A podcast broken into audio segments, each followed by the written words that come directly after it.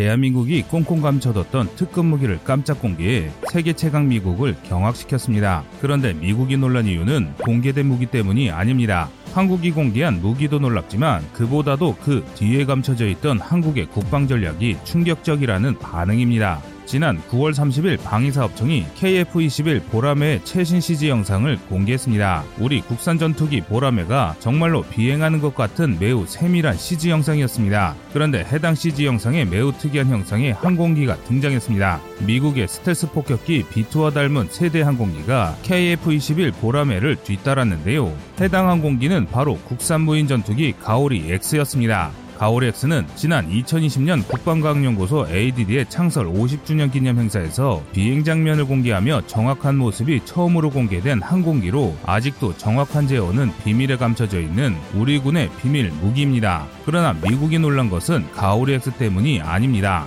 세계 최고의 항공 선진국인 미국이 무인 전투기를 보고 놀랄 이유는 없습니다. 미국이 깜짝 놀란 이유는 우리 군이 공개한 국방전력 건설 계획에 선급된 사이버 전장관리 체계와 그를 바탕으로 추진되는 한국의 국방전략 때문입니다. 미국은 한국의 국방전략이 미래전의 흐름을 정확히 파악했다는 사실에 기겁했습니다. 최첨단 무기와 그에 걸맞는 최신 군사력을 그 어떤 나라보다 빨리 전장에 적용하는 미국조차 이제 막 준비하기 시작한 미래전 개념을 후발주자인 한국이 따라잡았다는 사실에 충격을 받은 것이죠.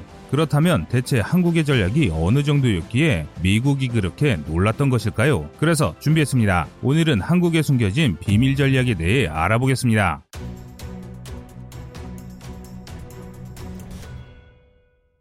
지난 30일 보람의 CG 영상에 등장한 국산 스텔스 무인 전투기 가오리 X로 대한민국이 떠들썩합니다. 오로지 미국만 가지고 있는 줄 알았던 가오리 형상의 스텔스기가 국산인데다 심지어 실제 비행까지 성공한 실물이 있다는 사실을 뒤늦게 한 국민들이 상당히 있기 때문입니다. 그러나 의외로 대한민국의 무인기 개발 역량은 그리 낮은 수준이 아닙니다. 오히려 상당히 우수합니다. 한국의 무인기 개발의 역사는 짧지 않습니다. 1978년 대공 사격 훈련용 무인 표적기 개발이 우리 무인기 개발의 첫 발이었는데요. 이후 대우중공업에서 1993년 국산 무인기도 요새를 내놓지만 여러 문제로 정식 배치는 실패했습니다. 그럼에도 우리 연구진은 포기하지 않고 여러 문제를 고쳐나갔는데요. 그래서 2000년 도요새의 문제점을 개선한 분단급 무인기 송골매가 정군에 배치되면서 대한민국은 10대 무인기 제조 및 운영국에 합류했습니다. 또 2007년에는 반경 50km 영역을 주야간 정찰 감시할 수 있는 KS-7을 대한항공이 개발했고 이를 바탕으로 2010년부터 4단급 무인기 KS-9을 개발해 2014년 실전 배치에 성공했습니다. 최근에는 대한항공이 한국형 중고도 무인기 MUAV를 한국항공우주산업 카이가 차기 군단급 정찰형 무인기를 개발하고 있습니다. MUAV의 모델은 얼마 전 아프간에서 닌자 미사일을 발사한 무인기로 지목되며 많은 관심을 끌었던 MQ-9 리퍼인데 MUAV는 리퍼보다 더 크고 강력한 성능을 자랑합니다. 전장 13m, 전폭 25m, 전고 3m로 1200마력의 엔진을 이용해 최대 24시간 동안 작전에 투입할 수 있습니다. 차기 군단급 정찰기형 무인기의 성능도 만만치 않습니다. 미국제 중형 무인기인 MQ-1C 그레이 이글 모델로 개발이 사실상 마무리된 상황입니다. MQ-1C 그레이 이글은 2001년 인류 최초로 전장에 투입된 MQ-1 프레데터의 개량형입니다. 길이 8.5m, 폭 17m로 4개의 hardpoint에 360kg 정도의 무장 탑재가 가능합니다. 그러므로 우리 군단들의 MQ-1C와 동급인 군단급 정찰형 무인기가 도입된다면 군단 단위에서 적 지휘부에 대한 참수 작전을 수행할 수 있게 됩니다. 이처럼 우리 무인기 전력은 하루가 다르게 성장하고 있는데요. 이번에 CG로 공개된 가오리X는 그 끝판왕이라 할만합니다. 가장 주목할 만한 점은 국산 엔진을 장비한다는 것인데요. 지난 5월 11일부터 13일까지 3일 동안 개최됐던 Aerospace Conference 2021에서 가오리 XS1 국산화 엔진의 개발 진척도가 공개됐습니다. 사실 현재 한국이 개발하고 있는 터보팬 엔진은 2013년부터 개발을 진행했고 현재는 코어부가 완성되었으며 터보팬 엔진 전체 체계가 순조롭게 개발 중입니다. 이런 개발 진행 상황이면 수년 안에 괄목할 만한 성과가 있을 것으로 보이는데요. 완성된 저바이패스 엔진은 현재 대한항공이 개발 중인 가오리 X 무인 전투기에 탑재될 예정입니다. 저바이패스 엔진은 터보팬 엔진의 한 종류로 터보팬에 들어간 공기 중 상당수를 엔진에 뒤로 배출해 효율을 높이는 고바이패스 엔진과 달리 터보팬으로 유입된 공기 상당수를 엔진이 사용해 고출력을 내는 전투기용 엔진을 말합니다. 현재 5,500파운드급 터보팬 엔진의 개발이 거의 끝마쳐졌으며 곧바로 8,000파운드급 터보팬 엔진의 개발이 진행될 예정입니다. 무장 역시 소형 스텔스기 치고는 상당할 것으로 보이는데요. 국방과학연구소가 발행한 국방과학기술 플러스 20년 4분기에 따르면 가오리 X는 지난 2015년 시험 비행에 성공했으며 500kg의 내부 무장창을 갖는 국산 무인 전투기입니다.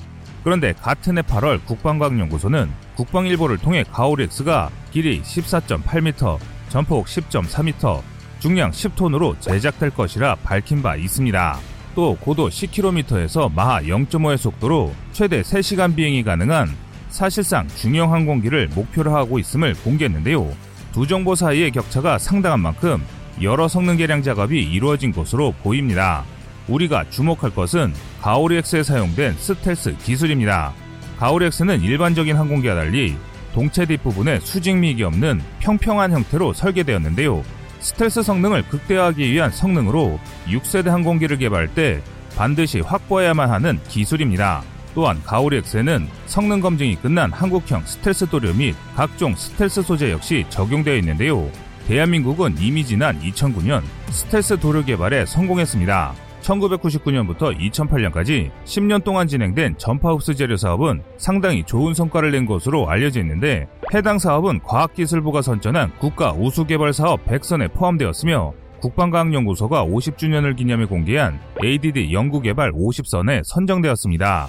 그런데 우리 군은 가오르엑스를 만들어서 어디에 쓰려고 하는 것일까요? 대한민국 최초의 스텔스 무인 전투기라는 말은 그럴싸해도 탑재할 수 있는 무장의 한계와 느린 속도를 생각하면 그다지 쓸모가 있을 것 같지 않아 보입니다. 일각에서는 괜히 폼 잡자고 돈만 낭비하는 꼴 같다는 의견도 있습니다. 그러나 사실은 그렇지 않습니다. 가오르엑스는 우리 국군의 미래 작전에서 중추적인 역할을 맡게 될 것입니다.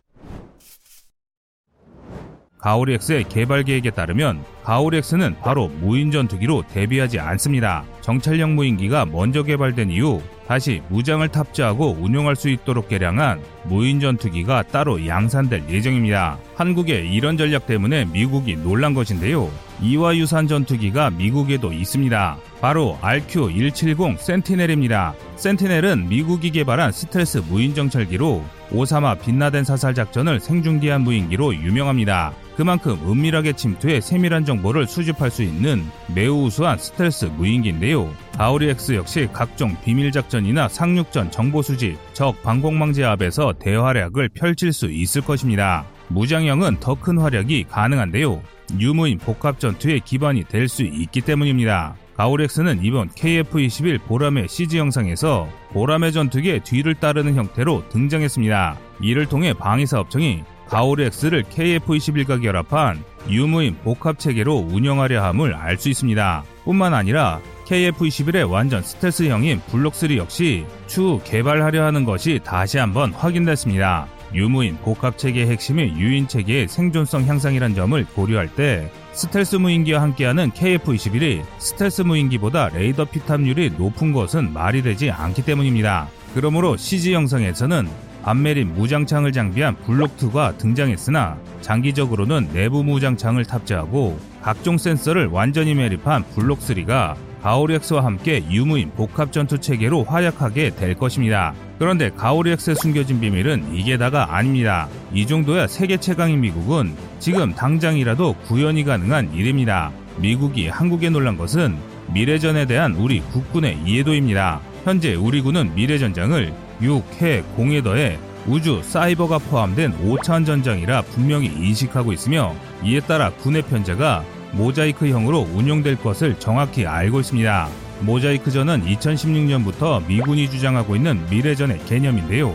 미군은 네트워크로 모든 무기와 부대가 실시간으로 소통하는 네트워크 작전 환경 아래에서는 정해진 역할만 수행할 수 있는 고정적인 부대는 전쟁에서 살아남을 수 없다고 생각하고 있습니다. 현재가 정해진 부대는 단 하나의 퍼즐만 모자라도 그림을 완성할 수 없는 직소 퍼즐처럼 쉽게 전투력을 상실하기 때문인데요. 그래서 미국은 모자이크형 편제를 추구하고 있습니다.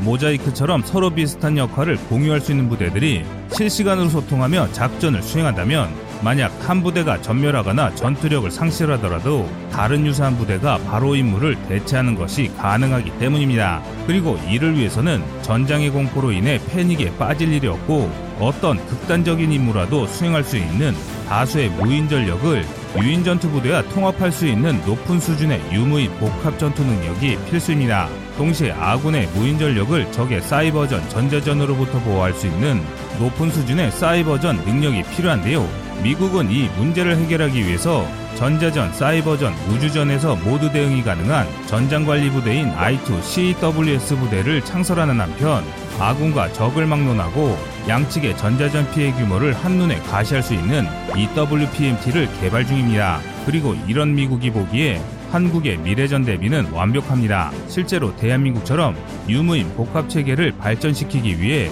바오리엑스와 KF-21의 유무인 복합을 추구하면서 미래전장에서 군을 운용하는데 꼭 필요한 사이버 전장관리 체계까지 준비할 자본과 기술 그리고 군사적 이해도를 갖춘 나라는 그리 많지 않습니다. 사이버 전장관리 체계는 하나와 LIG 넥선이 각자 개발 중이며 2023년까지 개발을 목표로 만들어지고 있는데요. 바오리엑스와 보람의 블록2가 전력화될 2020년대 후반, 2030년대 초반이면 상당한 노하우가 축적될 것입니다. 그렇게만 된다면 이후 개발된 한국의 무기들은 미국조차 아직까지 꿈만 꾸고 있는 완벽한 미래작전 능력을 확보하게 되는 것입니다.